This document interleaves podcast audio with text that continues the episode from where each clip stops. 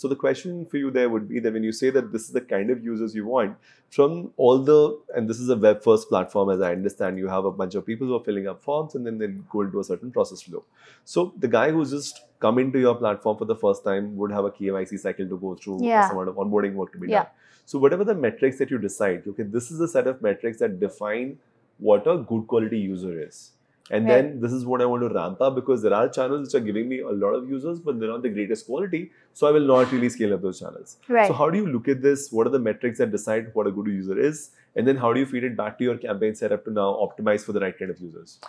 see one is of course uh, see the straightforward answer for this i believe would be uh, you give the right signal to the ad platforms that if a user has come and from point a to point b that person has come done this particular action i want that kind of a user Are you able to tell us in more detail as to what those actions look like in your industry? In your industry. uh, industry yes probably not very specifically but okay let's say in the lending space uh, what usually happens like you rightly said a person has to come they have to fill in their kyc or whatever other details they need to fill in and um, of course provide their financials right because you are upload a set of documents. yes yes Okay. uploading documents let's call it that and uh, again depending from company to company uh, more or less but this is the gradual process Hmm.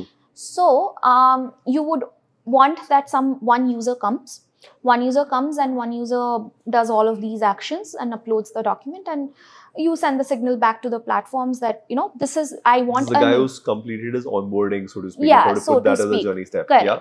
A user who has completed their onboarding journey i want these kind of users who are likely to finish this action Sure. right so this is one So way your of doing it. optimization on all the digital marketing efforts would be not to just pure play form fills, but all the way till onboarding completion. correct Right? correct That's the signal you give back to whatever platform you're working with, and that's what they optimize the scale for. Correct And when you look at a you know concept around customer acquisition cost and how you optimize for those, uh, is this going to be the cost of a onboarded customer? Or is this the cost of a now so the example whatever. i have given you it is Yeah. specific for lending sure.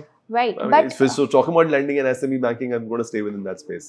no but that's the thing right Mhm. if you are talking about lending i have told you that they need to perform certain actions in terms of completed uh, completing their certain applications or whatever Sure. right uh, depending of course So there upon is the uh, platform KYC to be done, there's a form to be filled up, and there's a document to be uploaded. Usually, a bunch of them, and then there'll be either a loan given, not given, rates accepted, not and accepted. then There's depends on the platform whatever happens Right. happens but from the user's end this is the minimum number of uh, actions they need to take Must take.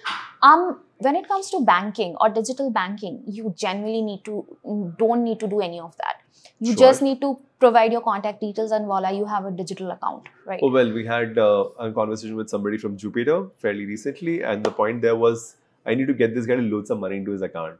Once he's put the money into his account, then there are probably things he can invest in, he can make payments, he can do a bunch of things. But that's where their definition of activated is also somewhat yeah more specific. That okay, if he's not done this, then he's not called activated yet. yes. And that's what I was trying to zoom into with you. That at what point do you consider the user as, let's say, onboarded or activated? I mean, Exactly. So uh, again, lending, I think it's pretty Huh. clear. But again, like you rightly said, for a banking user, I have just signed up. I have not done anything. What do I do? doesn't That's count, no? exactly that doesn't count. So what do you have? And this is exactly where the growth team comes in. right? Sure. Of course, the product team has built a great product, no doubt about it, and it has all the features. One very important thing, this is exactly where the growth team's work starts, is that you have a product brilliant, you have a user even better.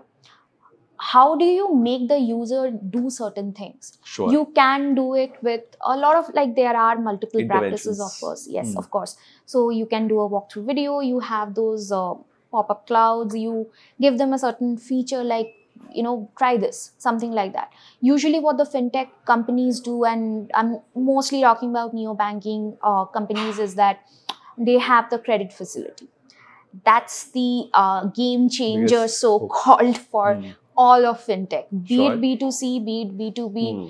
everybody is pushing the credit angle Hmm. so you get x amount of credit you get like coins monies mm, whatever mm. you do this and you get It's a this monetary incentive of some sort. exactly but But when you're saying credit, you mean monetary incentives to kind of do a certain action. You get, let's say, whatever, 100 points or 100 coins for doing Yeah. one particular step. Okay. Exactly. Because think about it, you are competing with not just other fintech. You are competing with a hundred years old, probably more than that banking system. banking How do system, you of course. compete until unless you in- intensive uh, like you have to have to give them something. Sure. Why else will they come onto your app? Absolutely. And that's exactly what the growth team does now. But the challenge Hmm. now here is that everybody has figured that out.